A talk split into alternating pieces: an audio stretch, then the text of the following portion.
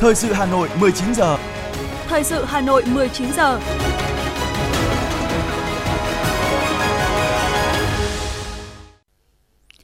Kính chào quý vị và các bạn. Bây giờ là chương trình thời sự của Đài Phát thanh và Truyền hình Hà Nội. Chương trình tối nay, Chủ nhật ngày 25 tháng 9 năm 2022 có những nội dung chính sau đây. Chủ tịch nước Nguyễn Xuân Phúc tới Tokyo bắt đầu chương trình dự lễ quốc tang cố Thủ tướng Nhật Bản Abe Shinzo. Thủ tướng yêu cầu đình hoãn các cuộc họp không cấp bách, tập trung ứng phó với cơn bão Noru. Lãi suất ngân hàng tiếp tục ghi nhận mức tăng mới. Khuyến nghị người dân cảnh giác với hình thức lừa đảo khóa thuê bao điện thoại. Phần tin thế giới có những sự kiện nổi bật. Triều Tiên phóng vật thể bay, Hàn Quốc tiến hành họp khẩn. Dự báo ASEAN sẽ dẫn đầu thế giới về tăng trưởng xuất khẩu trong 5 năm tới và sau đây là nội dung chi tiết.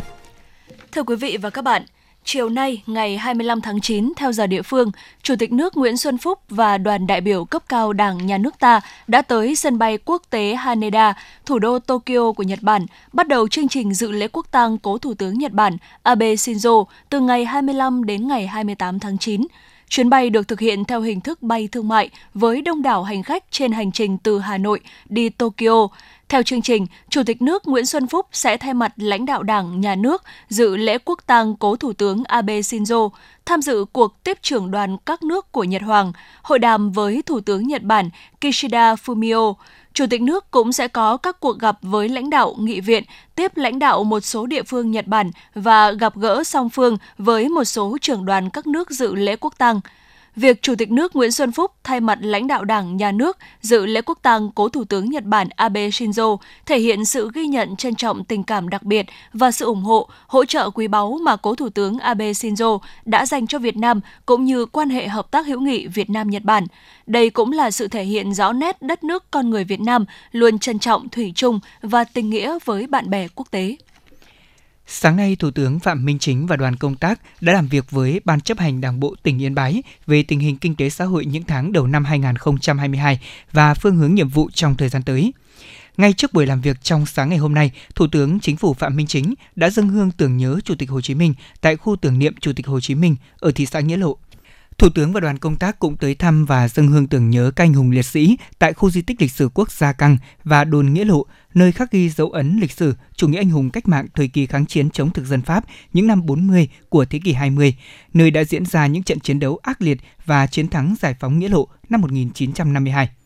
Trước anh linh của các anh hùng liệt sĩ, Thủ tướng và đoàn công tác nguyện nỗ lực phấn đấu, đem hết sức lực trí tuệ và tâm huyết để xây dựng bảo vệ Tổ quốc Việt Nam xã hội chủ nghĩa, hùng cường, thịnh vượng, đời sống nhân dân ngày càng ấm no, hạnh phúc.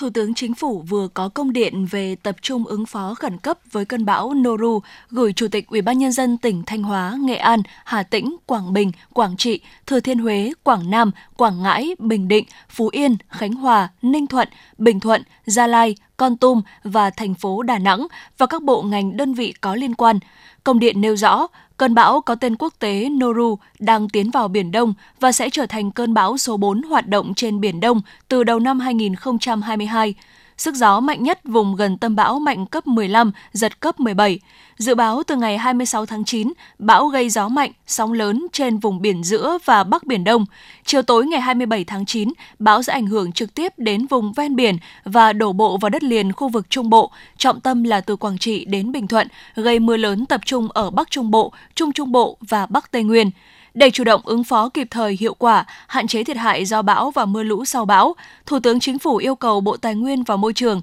chỉ đạo Tổng cục Khí tượng Thủy văn tập trung theo dõi chặt chẽ diễn biến của bão, mưa lũ sau bão, dự báo thông tin kịp thời cho cơ quan chức năng và người dân biết để chủ động ứng phó phù hợp. Chủ tịch Ủy ban nhân dân các tỉnh thành phố đình hoãn các cuộc họp không thật sự cấp bách để tập trung chỉ đạo triển khai công tác ứng phó với bão lũ. Cùng với đó, căn cứ diễn biến và dự báo bão, các địa phương ban hành lệnh cấm biển cho học sinh nghỉ học để đảm bảo an toàn, khẩn trương giả soát, kiểm đếm, hướng dẫn bảo đảm an toàn cho tàu thuyền, phương tiện hoạt động trên biển và tại nơi tránh trú, bao gồm cả tàu cá, tàu vận tải, tàu du lịch, giả soát kiên quyết sơ tán người dân tại những nơi nguy hiểm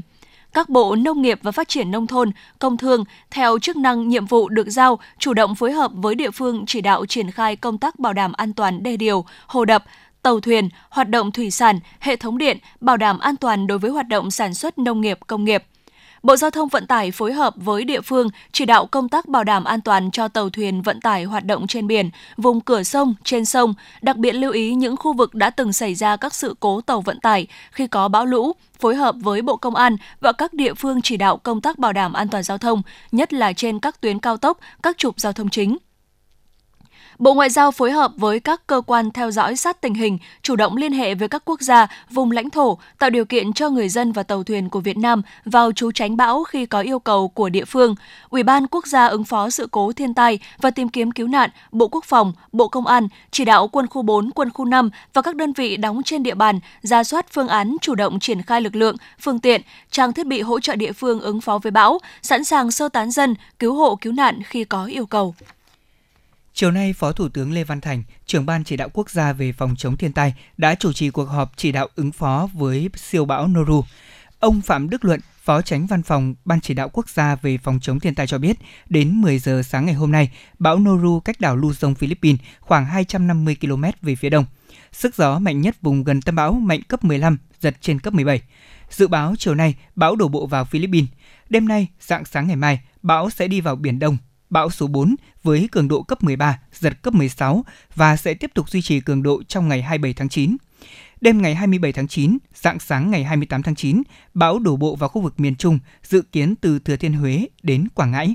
Phát biểu chỉ đạo tại cuộc họp, theo Phó Thủ tướng Lê Văn Thành, dự báo bão Noru là một cơn bão mạnh, di chuyển với tốc độ nhanh, ảnh hưởng trên phạm vi rất rộng. Do vậy, Phó Thủ tướng yêu cầu các đơn vị có liên quan tập trung lãnh đạo chỉ đạo từ sớm, từ trung ương tới địa phương trong việc ứng phó với cơn bão này. Trên cơ sở tình hình thực tiễn tại địa phương, phải ra soát tất cả các cơ sở vật chất cũng như các cơ sở sung yếu, có giải pháp để thống nhất trước khi bão đổ bộ vào đất liền. Theo dự báo, bão Noru sẽ không đổ bộ trực tiếp vào các tỉnh Thanh Hóa, Nghệ An và Hà Tĩnh, nhưng sẽ gây mưa lớn tại khu vực này. Hiện các địa phương này đã ban hành công điện yêu cầu các địa phương tập trung các biện pháp phòng chống lũ lụt, sạt lở đất do mưa bão gây ra. Vào lúc này, Ban Chỉ huy Phòng chống thiên tai và tìm kiếm cứu nạn tỉnh Thừa Thiên Huế cũng yêu cầu các đơn vị địa phương tổ chức triển khai công tác chuẩn bị ứng phó với bão. Tại tỉnh Quảng Ngãi, sáng nay, Bộ Chỉ huy Bộ đội Biên phòng địa phương đã khẩn trương triển khai công tác phòng chống thiên tai trên toàn tuyến, tổ chức lực lượng sắp xếp, neo cột tàu thuyền, kêu gọi ngư dân tìm nơi tránh trú an toàn.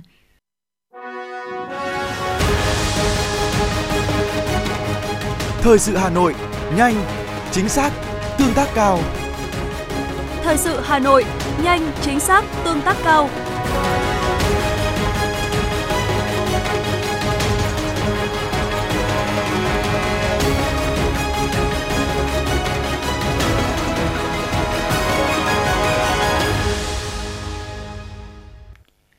Những thông tin kinh tế sẽ tiếp nối chương trình hôm nay. Thưa quý vị các bạn, dù đứng trước không ít những tác động từ thách thức địa chính trị, thách thức kinh tế toàn cầu, kinh tế của Việt Nam vẫn đang duy trì tăng trưởng ấn tượng. Một trong các động lực của tăng trưởng kinh tế Việt Nam đó là nguồn vốn đầu tư trực tiếp nước ngoài FDI vẫn đang tăng trưởng mạnh, yếu tố thể hiện phần nào niềm tin của các nhà đầu tư quốc tế với nền kinh tế của Việt Nam. Theo báo cáo mới nhất của Ngân hàng Phát triển châu Á ADB, kinh tế Việt Nam dự kiến tiếp tục tăng trưởng ổn định nhờ chính sách linh hoạt, các hoạt động sản xuất, dịch vụ, tiêu thụ nội địa phục hồi nhanh hơn dự kiến, giải ngân vốn đầu tư trực tiếp nước ngoài FDI tăng mạnh nhờ niềm tin của các nhà đầu tư vào các hoạt động kinh tế tại Việt Nam. Nhờ những thành tựu phục hồi phát triển kinh tế, Việt Nam đã tiếp tục cải thiện được thương hiệu quốc gia. Thương hiệu quốc gia Việt Nam năm nay được định giá là 431 tỷ đô la Mỹ, xếp thứ 32 trong bảng xếp hạng toàn cầu và là quốc gia có tốc độ tăng trưởng giá trị thương hiệu nhanh nhất trong năm vừa qua. Chỉ trong hai ngày qua, liên tiếp các thông tin về điều chỉnh lãi suất huy động được nhiều ngân hàng công bố ngay sau quyết định tăng một loạt lãi suất điều hành của ngân hàng nhà nước. Trước đó, ngân hàng nhà nước ban hành quyết định về mức lãi suất tối đa đối với tiền gửi bằng đồng Việt Nam của tổ chức, trừ tổ chức tín dụng, chi nhánh ngân hàng nước ngoài và cá nhân tại tổ chức tín dụng, chi nhánh ngân hàng nước ngoài không kỳ hạn và có kỳ hạn dưới một tháng từ mức 0,2% một năm trước đây lên thành 0,5% một năm, có kỳ hạn từ một tháng đến dưới 6 tháng từ 4% một năm lên 5% một năm. Riêng Quỹ tín dụng nhân dân và tổ chức tài chính vi mô áp dụng mức lãi suất tối đa đối với tiền gửi có kỳ hạn từ một tháng đến dưới 6 tháng từ 4,5% một năm lên 5,5% một năm. Theo dự báo của tập đoàn Maybank Investment Banking, ngân hàng nhà nước sẽ không điều chỉnh lãi suất trong thời gian từ nay đến cuối năm 2022 sau động thái trên Đồng thời, việc tăng mạnh lãi suất điều hành vừa qua sẽ không ảnh hưởng đáng kể đến sự phục hồi kinh tế. Maybank IBG giữ nguyên dự báo tăng trưởng GDP lần lượt là 8% cho năm 2022 và 6% cho năm 2023.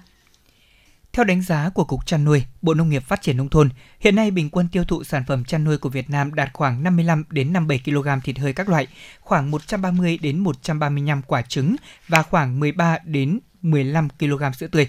Ở mức tiêu thụ này đạt thấp hơn so với khu vực, như là mức tiêu thụ thịt chỉ bằng 84% so với Hàn Quốc, trứng bằng 50% Nhật Bản, sữa bằng 40% trung bình châu Á.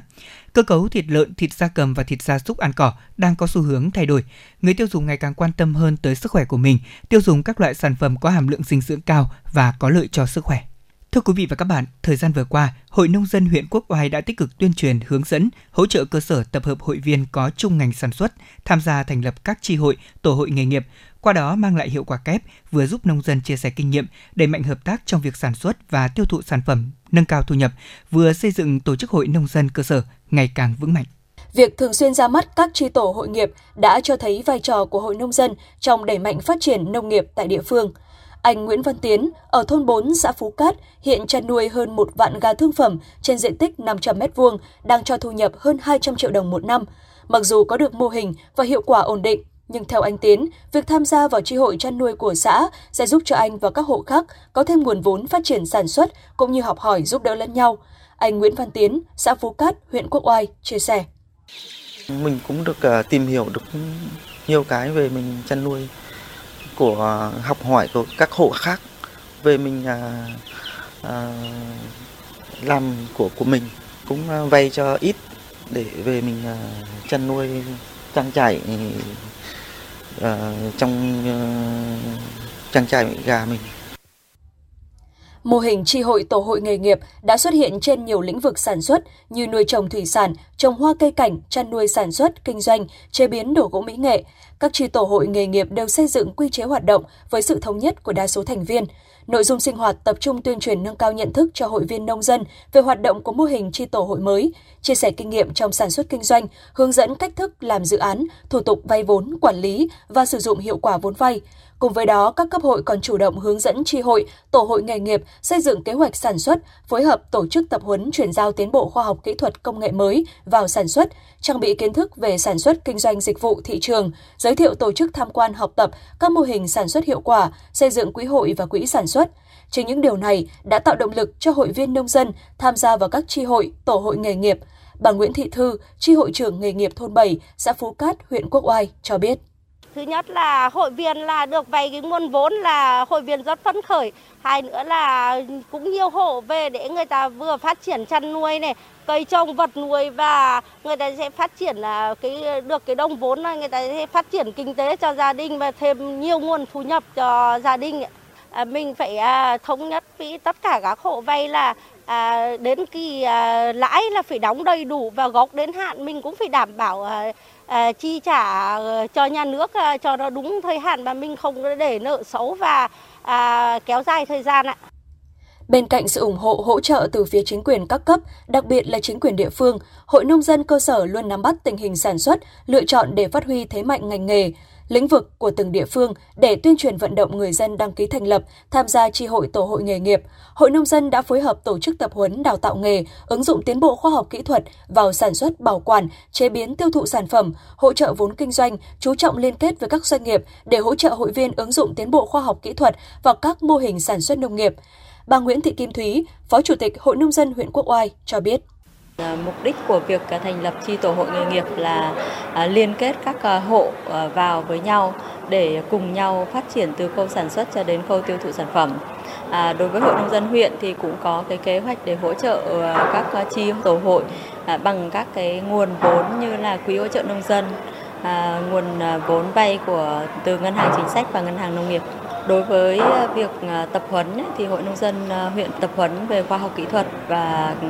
các cái quy trình sản xuất cũng như là trồng trọt cho hội viên à, và Hội nông dân chú trọng đến cái việc tập huấn sâu đối với từng lĩnh vực. Đẩy mạnh xây dựng nông dân nghề nghiệp, Tổ hội nông dân nghề nghiệp, các cấp hội nông dân thành phố đã thành lập được 110 chi hội nông dân nghề nghiệp với 2.310 hội viên tham gia, phát huy vai trò của chi hội, tổ hội nghề nghiệp. Hội nông dân thành phố đã xây dựng đề án nâng cao hiệu quả hoạt động của chi tổ hội nông dân giai đoạn 2021-2025, góp phần xây dựng tổ chức hội vững mạnh.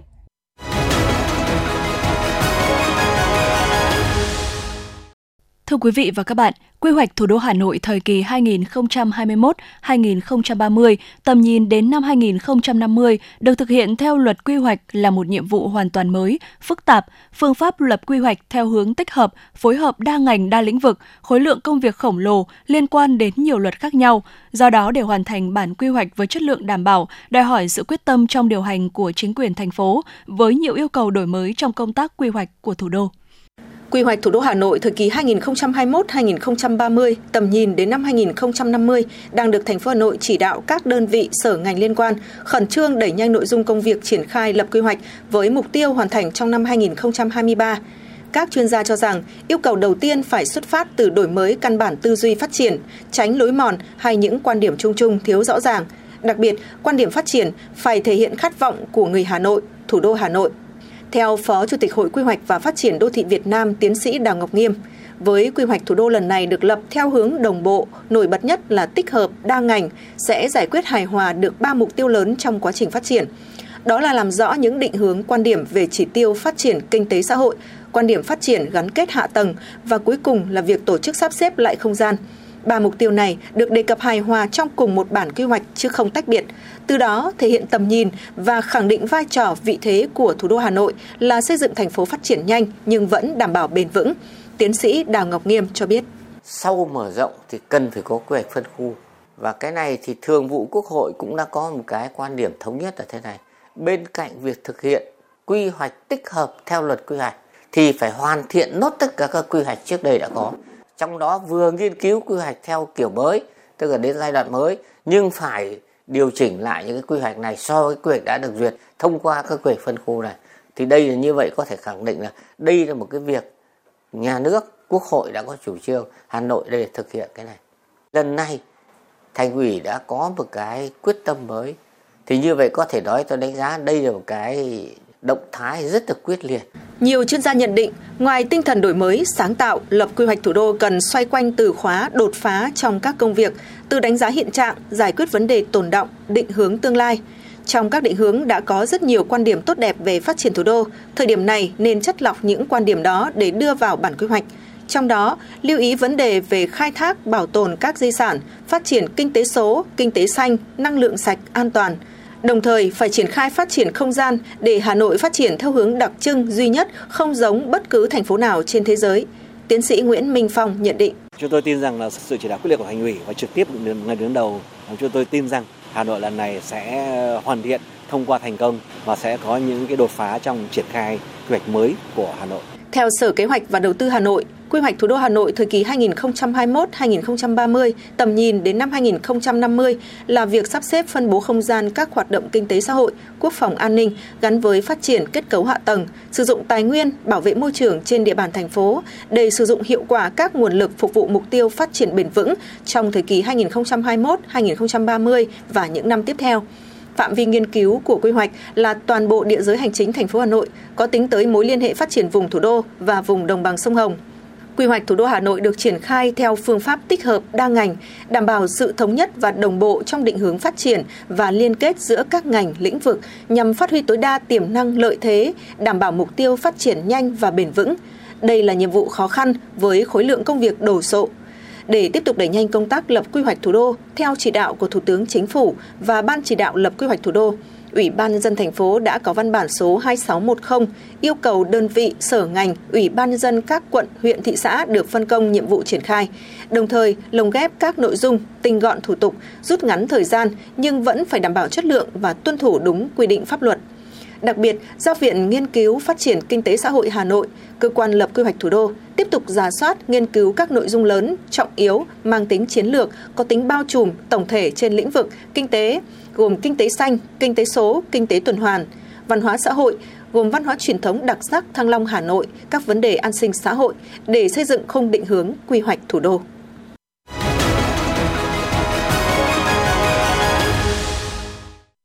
Thưa quý vị và các bạn, học sinh sinh viên tham gia bảo hiểm y tế không chỉ được tiếp cận thụ hưởng các dịch vụ y tế kỹ thuật cao, chi phí lớn khi không may ốm đau, bệnh tật, giúp gia đình các em giảm bớt gánh nặng về chi phí khám chữa bệnh, mà còn thể hiện trách nhiệm xã hội của các em và gia đình trong việc chia sẻ rủi ro với cộng đồng. Mặc dù bảo hiểm y tế học sinh sinh viên là chính sách bắt buộc, nhưng vì sao vẫn còn khoảng 4% học sinh sinh viên chưa tham gia bảo hiểm y tế? Theo số liệu của Bảo hiểm xã hội Việt Nam, năm học 2021-2022, chính sách bảo hiểm y tế đã bao phủ đến 96% học sinh sinh viên cả nước với khoảng 18,8 triệu em tham gia, được đảm bảo và thụ hưởng đầy đủ các quyền lợi bảo hiểm y tế theo quy định. Trong đó, nếu không may ốm đau, bệnh tật, các em sẽ được quỹ bảo hiểm y tế thanh toán số tiền khám chữa bệnh không giới hạn theo phạm vi, mức hưởng, có thể lên tới hàng tỷ đồng một năm nhiều trường học và địa phương đã đạt được mục tiêu 100% học sinh và sinh viên tham gia bảo hiểm y tế. Năm 2021, cả nước có hơn 2,4 triệu học sinh sinh viên khám chữa bệnh bảo hiểm y tế với gần 4,8 triệu lượt khám chữa bệnh với số tiền được Quỹ Bảo hiểm y tế chi trả là 1.981 tỷ đồng. 8 tháng năm 2022, cả nước có gần 2,2 triệu học sinh sinh viên khám chữa bệnh bảo hiểm y tế với trên 3,9 triệu lượt khám chữa bệnh. Số tiền được Quỹ Bảo hiểm y tế chi trả là gần 1.770 tỷ đồng. Tuy nhiên, trong năm học 2021-2022 vẫn còn khoảng 4% học sinh sinh viên chưa tham gia bảo hiểm y tế. Ông Nguyễn Hoàng Hà, trưởng phòng công tác chính trị và quản lý sinh viên, trường Đại học Kinh tế Quốc dân chỉ ra một số nguyên nhân khiến một số bạn sinh viên chưa tham gia bảo hiểm y tế. Thời điểm mà các bạn ấy có thể đi làm thêm hoặc là các bạn áp lực hoặc là chảnh mảng trong việc bảo hiểm y tế liên quan đến đối tượng khó khăn. Đây là ngoài các đối tượng chính sách hộ nghèo thì có những đối tượng tôi nghĩ là chúng ta cần phải quan tâm thì đối với trường chúng tôi cũng như là một số các trường khác có những quỹ hỗ trợ tài chính cho sinh viên, chúng tôi cũng rất là chia sẻ và lấy sinh viên làm trung tâm quá trình đào tạo. Và chúng tôi mong muốn là bên cạnh bảo hiểm y tế thì cũng như là các cái công tác sinh viên khác là chúng tôi hỗ trợ một cách tối đa theo quy định của luật bảo hiểm y tế, học sinh sinh viên là đối tượng bắt buộc tham gia bảo hiểm y tế. Do đó mà việc tham gia bảo hiểm y tế không những là quyền lợi mà đây còn là trách nhiệm tuân thủ pháp luật, thể hiện tinh thần tương thân tương ái của học sinh sinh viên thông qua việc đóng góp và chia sẻ rủi ro với những người không may bị ốm đau, bệnh tật, đặc biệt là với những người nghèo, người thuộc nhóm yếu thế trong xã hội. Cụ thể, Luật Bảo hiểm y tế năm 2014 quy định các cơ sở giáo dục có trách nhiệm lập danh sách học sinh sinh viên tham gia bảo hiểm y tế. Nghị định 117 quy định hành vi không đóng bảo hiểm y tế của đối tượng bắt buộc tham gia bảo hiểm y tế sẽ bị cảnh cáo hoặc phạt tiền từ 300 đến 500 nghìn đồng. Bà Đinh Mai Hạnh, Phó trưởng Ban Quản lý Thu, Sổ, Thẻ Bảo hiểm Xã hội Việt Nam cho biết. Cái nhóm học sinh sinh viên là một cái nhóm đối tượng bắt buộc phải tham gia bảo hiểm y tế theo quy định của luật. Theo tôi, việc mà chính phủ ban hành cái nghị định số 117 này thì cũng hết sức cần thiết nhằm để chăn đe và đôn đốc đối với những cái cá nhân và cái tổ chức mà không thực hiện đúng các quy định của luật bảo hiểm y tế. Khi không tham gia bảo hiểm y tế, học sinh sinh viên sẽ bị thiệt thòi khi không được hưởng quyền lợi về chăm sóc sức khỏe từ chính sách bảo hiểm y tế. Từ thực tế này, ông Nguyễn Nho Huy, Phó vụ trưởng vụ giáo dục thể chất, Bộ Giáo dục Đào tạo cho rằng, ngoài chính sách hỗ trợ học sinh sinh viên từ phía nhà nước, cần kêu gọi hỗ trợ từ các nguồn khác. Thì ở đây chúng tôi đề xuất thêm là đối với những cái học sinh viên mà có hoàn cảnh khó khăn đấy, thì ngoài cái nguồn hỗ trợ đóng bảo hiểm y tế từ phía ngân sách thì có thể là chúng ta quan tâm thêm đến từ những cái tổ chức cá nhân hảo tâm tất cả rất nhiều trường thì rất nhiều có cái quỹ học bổng cái nguồn hỗ trợ học sinh viên nghèo từ các cá nhân rồi tổ chức hảo tâm. Tuy nhiên thì cái việc mà hỗ trợ học sinh viên nghèo đóng bảo hiểm y tế thì cũng là một cái mà chúng ta cần phải đặt ra. Chứ không phải là hỗ trợ bổng mà hỗ trợ trực tiếp cái việc đóng đóng bảo hiểm y tế cũng là cái mà chúng ta cần quan tâm thì có, có thể xã hội hóa cái việc hỗ trợ cho học sinh viên đóng bảo hiểm y tế chứ không không phải lúc nào cũng trông chờ từ cái nguồn sách nhà nước để phủ kín bảo hiểm y tế đến 100% học sinh và sinh viên, ngành bảo hiểm xã hội cùng với các bộ ngành chức năng tiếp tục nghiên cứu, đề xuất sửa đổi, bổ sung một số điều của luật bảo hiểm y tế theo hướng linh hoạt chặt chẽ. Cùng với đó là đề xuất nâng mức hỗ trợ đóng bảo hiểm y tế từ ngân sách nhà nước cho học sinh sinh viên từ 30 lên 50%. Cùng với đó, theo ông Bùi Sĩ Lợi, nguyên phó chủ nhiệm Ủy ban các vấn đề xã hội của Quốc hội, kiến nghị các địa phương nên hỗ trợ 100% cho các học sinh sinh viên có hoàn cảnh khó khăn. Giải pháp căn cơ của chúng ta là chúng ta phải tuyên truyền cho học sinh sinh viên, coi đây như là một trách nhiệm công dân. Và các cháu là học sinh sinh viên thì cần phải để cho các cháu hiểu rõ trách nhiệm xã hội của mình. Nhưng mà vừa là chăm lo sức khỏe cho mình. Nếu không may mình ốm thì ai chăm sóc? Điều này rất là quan trọng. Tôi nghĩ rằng là các địa phương cũng phải tiết kiệm các cái nguồn chi rồi từ phúc lợi xã hội, từ tăng thu ngân sách cùng với nhà nước để chúng ta hỗ trợ cho học sinh sinh viên tùy theo điều kiện của mỗi địa phương bao nhiêu phần trăm đó nhưng mà cố gắng làm sao để một một trăm phần trăm học sinh sinh viên phải tham gia bảo hiểm y tế trong lộ trình thực hiện bảo hiểm y tế toàn dân, học sinh sinh viên tiếp tục được lựa chọn là nhóm đối tượng cần sớm được bao phủ bảo hiểm y tế. Trước thềm năm học mới 2022-2023, Bảo hiểm xã hội Việt Nam đã có văn bản yêu cầu các đơn vị có liên quan tăng cường truyền thông, làm rõ thông điệp bảo hiểm y tế học sinh sinh viên, bảo vệ, chăm sóc sức khỏe thế hệ trẻ.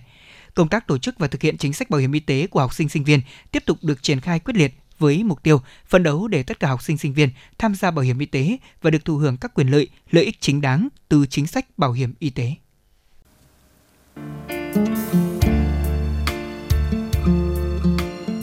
Giải báo chí về phát triển văn hóa và xây dựng người Hà Nội thanh lịch văn minh lần thứ 5 năm 2022 được tuyển chọn và trao cho các tác giả, nhóm tác giả, tác phẩm báo chí xuất sắc viết về phát triển văn hóa, xây dựng người Hà Nội thanh lịch văn minh giai đoạn 2021-2025 tuyên truyền về vị trí, vai trò, tầm quan trọng của văn hóa đối với sự phát triển toàn diện, bền vững của thủ đô, đổi mới công tác lãnh đạo chỉ đạo, điều hành, đẩy mạnh cải cách hành chính, đề cao vai trò tiên phong, gương mẫu của cán bộ lãnh đạo, nhất là người đứng đầu. Những kết quả nổi bật trong việc thực hiện chương trình số 06 của Thành ủy khóa 17 về phát triển văn hóa, nâng cao chất lượng nguồn nhân lực, xây dựng người Hà Nội thanh lịch văn minh giai đoạn 2021-2025 Nghị quyết số 09 ngày 22 tháng 2 năm 2022 của Thành ủy về phát triển công nghiệp văn hóa trên địa bàn thủ đô giai đoạn 2021-2025, định hướng đến năm 2030, tầm nhìn đến năm 2045, gắn với thực hiện hai quy tắc ứng xử của thành phố phản ánh gương điển hình tập thể cá nhân, mô hình mới, cách làm hay, đạt hiệu quả tích cực trong phát triển văn hóa, xây dựng người Hà Nội thanh lịch văn minh. Những khó khăn bất cập, những biểu hiện tiêu cực, các vấn đề còn tồn động trong phát triển văn hóa thủ đô và việc thực hiện hai quy tắc ứng xử của thành phố.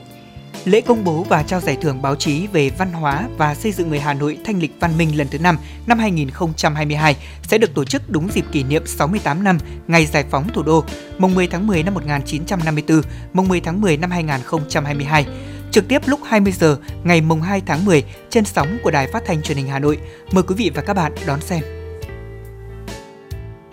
Tiếp tục chương trình thời sự là phần tin.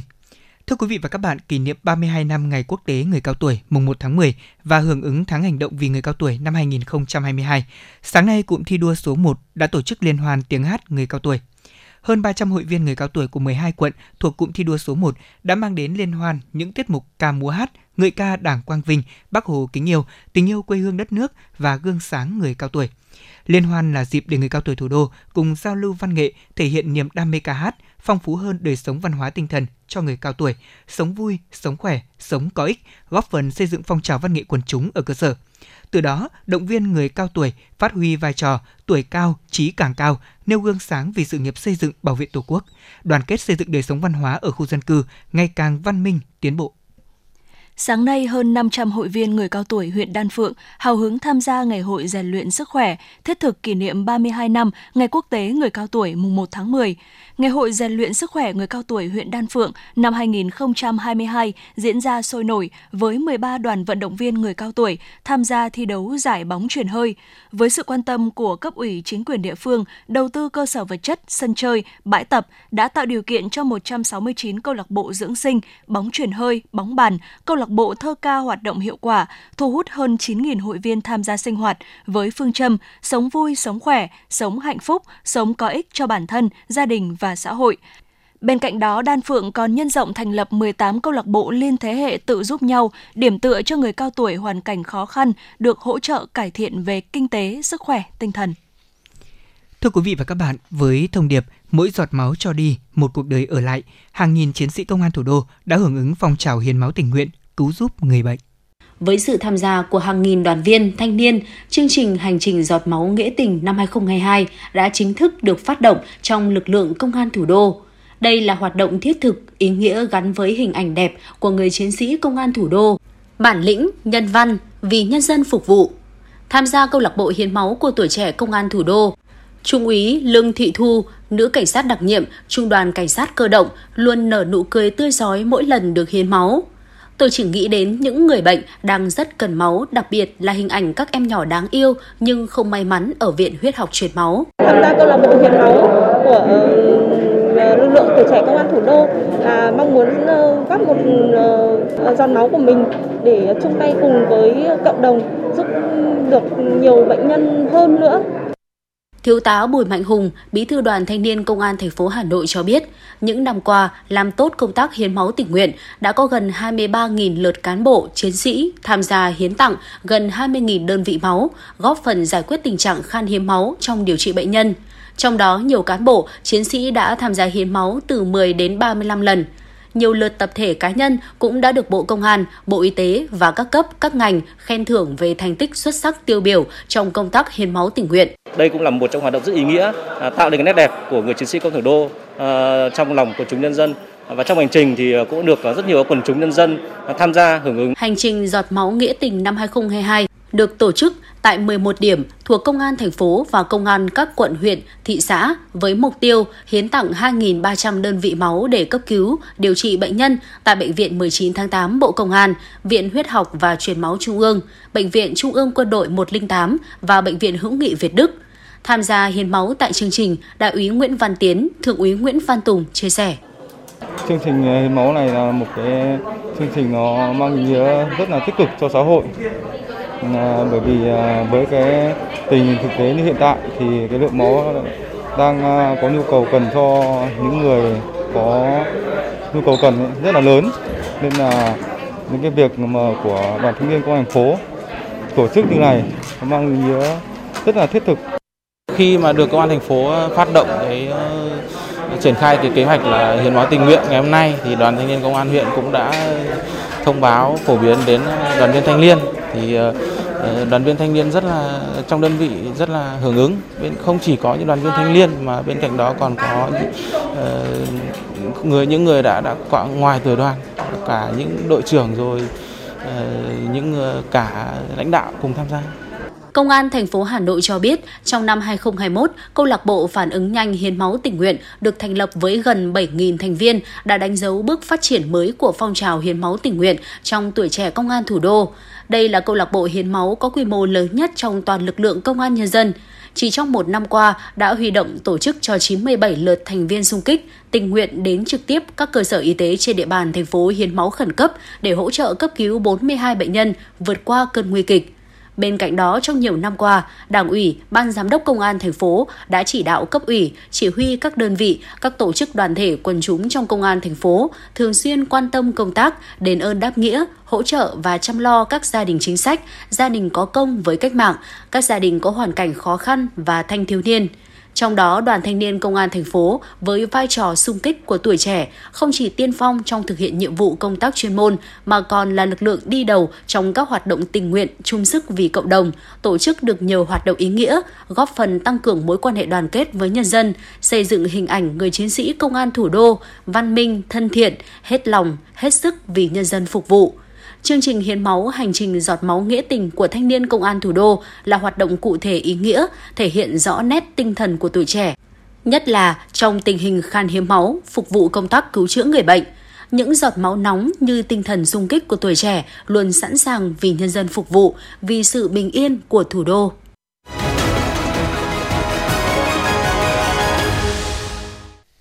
Thưa quý vị và các bạn, những khẩu hiệu quen thuộc như là xẻ giọt máu đào, trao niềm hy vọng, kết nối yêu thương, kết nối sự sống, một giọt máu cho đi, một cuộc đời ở lại, hay hiến máu cứu người, một nghĩa cử cao đẹp đã không còn lạ lẫm với mọi người. Bởi trong thời gian vừa qua, phong trào hiến máu tình nguyện đã thu hút đông đảo các tầng lớp nhân dân cùng tham gia. Sự phát triển của phong trào không chỉ giúp tăng lượng máu dự trữ, đáp ứng nhu cầu công tác cấp cứu và điều trị tại các cơ sở y tế, mà còn lan tỏa những thông điệp nhân văn vì cộng đồng xã hội.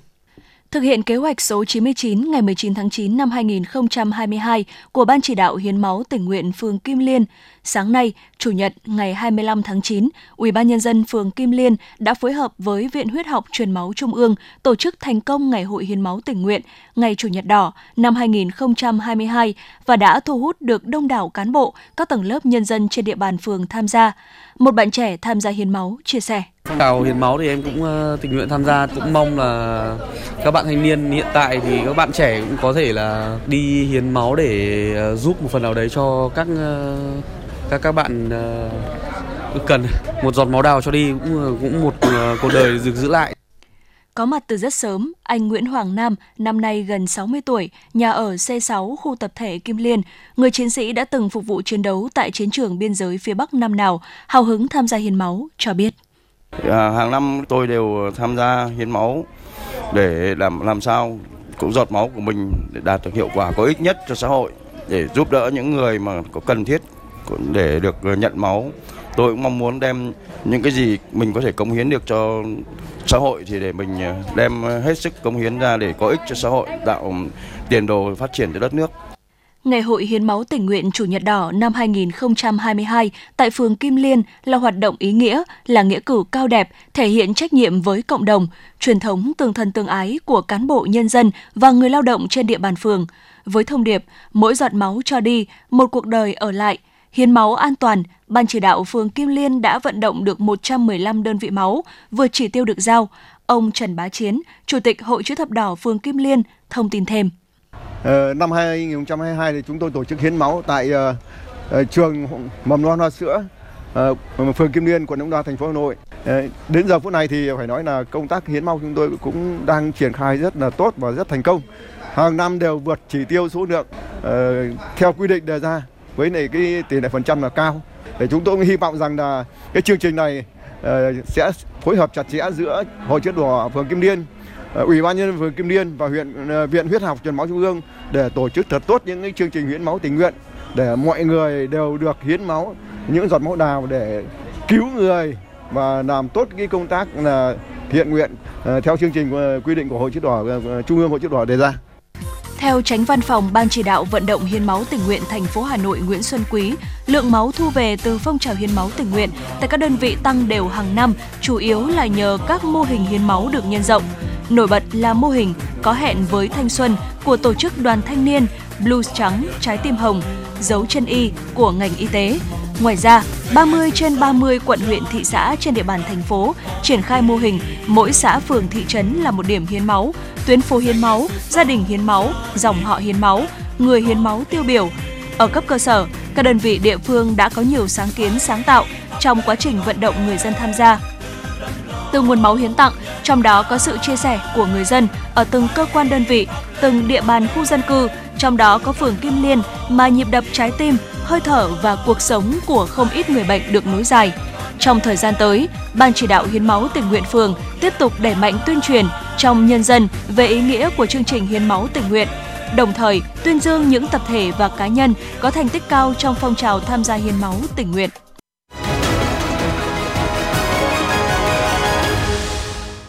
Quý vị và các bạn đang nghe chương trình thời sự của Đài Phát thanh và Truyền hình Hà Nội. Phần tin thế giới sẽ tiếp nối chương trình.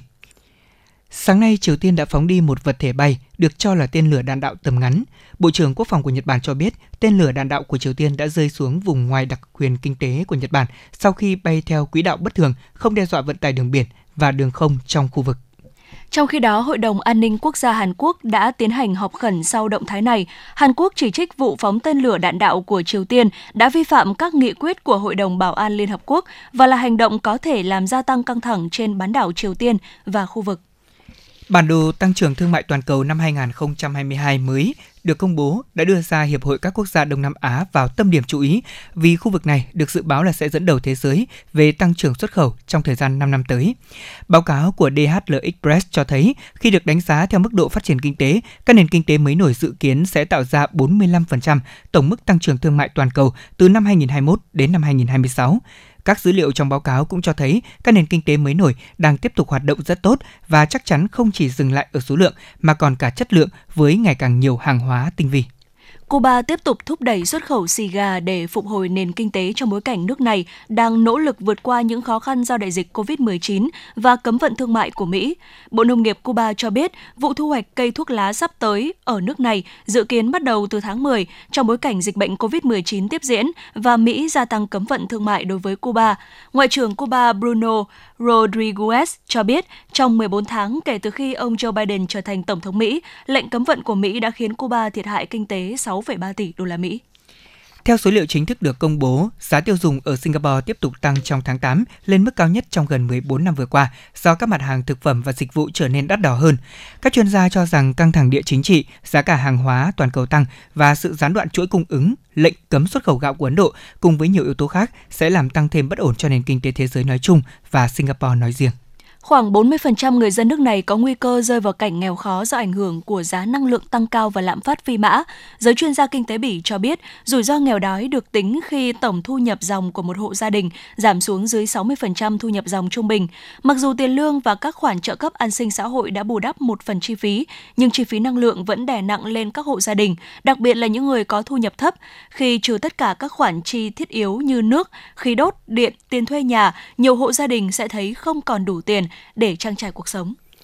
Ngày hôm nay, giới chức của Philippines đã bắt đầu sơ tán người dân ở khu vực Duyên Hải khi bão Noru đang mạnh dần lên và chuẩn bị đổ bộ vào đảo Luzon của nước này. Theo lực lượng bảo vệ bờ biển Philippines, hơn 1.200 hành khách cùng 28 tàu thuyền đang mắc kẹt tại các cảng phía nam của Manila do nhà chức trách ban hành lệnh cấm tàu thuyền ra biển trong điều kiện thời tiết xấu như hiện nay. Xét đánh và mưa lớn đã cướp đi sinh mạng của ít nhất 36 người chỉ trong vòng 24 giờ đồng hồ ở miền Bắc Ấn Độ. Ngoài ra, mưa lớn tại các thành phố vệ tinh của thủ đô New Delhi đã trở thành cơn ác mộng với xe cộ và người đi bộ. Ít nhất 24 người thiệt mạng do nhà sập, 12 người khác thiệt mạng do xét đánh. Nhà chức trách đã phải khẩn cấp đưa ra hướng dẫn người dân cách tự bảo vệ mình trong rông bão. Nhà chức trách cũng yêu cầu trường học đóng cửa, người dân làm việc tại nhà. Cơn bão Fiona đã đổ bộ vào miền đông của Canada với sức gió mạnh, thổi bay cây cối và đường dây điện, kéo theo nước biển dâng cao, cuốn trôi nhiều nhà cửa. Reuters đưa tin, giới chức tỉnh bang Newfoundland và Labrador đã ban bố tình trạng khẩn cấp, yêu cầu khoảng 4.000 người dân phải sơ tán đến nơi an toàn. Cảnh sát cũng đang điều tra thông tin có phải một người phụ nữ bị bão cuốn trôi ra biển hay không. Bão sau khi quét qua khu vực Nova Scotia và đảo Prince Edward đã khiến gần 500.000 hộ gia đình rơi vào cảnh mất điện, nhiều tuyến đường bị ngập nặng không thể di chuyển.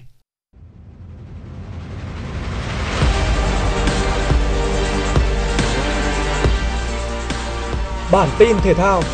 Bản tin thể thao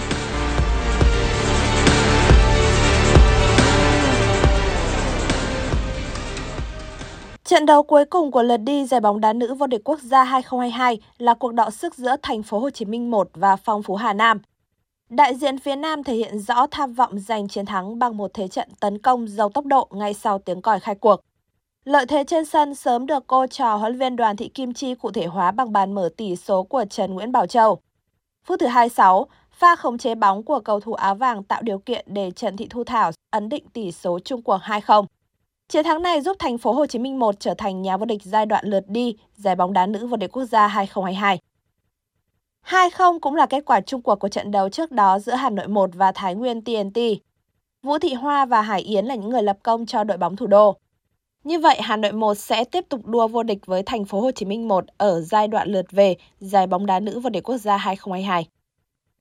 Tại bảng A2 UEFA Nation League, Cuộc đối đầu giữa đội tuyển Cộng hòa Séc và các cầu thủ Bồ Đào Nha đã diễn ra với thế trận một chiều nghiêng về phía đội khách. Diego Dalot đã có một ngày thi đấu chói sáng với một cú đúp bàn thắng ở các phút 33 và 52. Trong khi đó, hai bàn thắng còn lại của đội tuyển Bồ Đào Nha ở trận đấu này được thực hiện bởi Bruno Fernandes ở phút bù giờ của hiệp 1. Còn bàn ấn định tỷ số 4-0 của trận đấu được ghi bởi Diogo Jota sau đường kiến tạo của Ronaldo ở phút 82. Chiến thắng này giúp Bồ Đào Nha vươn lên dẫn đầu bảng A2 với 10 điểm. Ở trận đấu sau đó, Thụy Sĩ nhanh chóng có bàn mở tỷ số trong chuyến làm khách tại Tây Ban Nha. Phút thứ 21, Akanji bật cao đánh đầu tung lưới Tây Ban Nha sau quả phạt góc bên cánh trái của Ruben Vargas. Đội chủ nhà cầm bóng lên tới 75% ở trận này, nhưng chỉ có được một bàn thắng từ khoảnh khắc ngẫu hứng khi Marco Asensio đi bóng vượt qua một loạt hậu vệ rồi kiến tạo cho Jordi Alba ghi bàn ở phút 55. 3 phút sau, Brill Embolo đã chấp thời cơ để bóng thành bàn giúp Thụy Sĩ thắng 2-1. Thất bại này khiến Tây Ban Nha rơi xuống nhì bảng A2 với 8 điểm và buộc phải thắng trong chuyến làm khách của Bồ Đào Nha ở lượt trận cuối nếu muốn giành vé dự vòng chung kết Nation League 2022. Trong khi đó, Thụy Sĩ vươn lên đứng thứ 3 với 6 điểm và chỉ cần hòa khi tiếp đón Cộng hòa Séc vào giữa tuần sau. Theo lịch thi đấu, lượt trận cuối bảng A2 sẽ diễn ra vào lúc 1 giờ 45 dạng sáng ngày 28 tháng 9 theo giờ Việt Nam. Theo Trung tâm Dự báo Khí tượng Thủy văn Quốc gia, trong 12 giờ qua, cường độ bão Noru liên tục tăng mạnh. Hồi 7 giờ sáng nay, vị trí tâm bão cách đảo Luzon, Philippines khoảng 300 km về phía đông, sức gió mạnh nhất vùng gần tâm bão mạnh cấp 15, giật trên cấp 17. Do ảnh hưởng của bão từ khoảng chiều nay ngày 25 tháng 9, ở vùng biển phía đông khu vực Bắc và giữa Biển Đông có gió mạnh dần lên cấp 8, cấp 9, sau tăng lên cấp 10, cấp 11. Vùng gần tâm bão đi qua mạnh cấp 12, 13, giật cấp 16, sóng biển cao từ 6,0 đến 8,0 mét Biển động dữ dội, dự báo khoảng tối và đêm nay ngày 25 tháng 9, bão Noru sẽ đi vào Biển Đông, trở thành cơn bão số 4. Bão di chuyển nhanh, hướng vào khu vực miền Trung nước ta. Dự báo trung tâm thành phố Hà Nội, đêm không mưa, ngày nắng, nhiệt độ từ 24 đến 34 độ. Quý vị và các bạn vừa nghe chương trình thời sự của Đài Phát thanh và Truyền hình Hà Nội, chỉ đạo nội dung Nguyễn Kim Khiêm, chỉ đạo sản xuất Nguyễn Tiến Dũng, tổ chức sản xuất Xuân Luyến. Chương trình do biên tập viên Thủy Trì, phát thanh viên Lê Thông Thu Minh cùng kỹ thuật viên Quang Ngọc phối hợp thực hiện. Kính chào tạm biệt và hẹn gặp lại.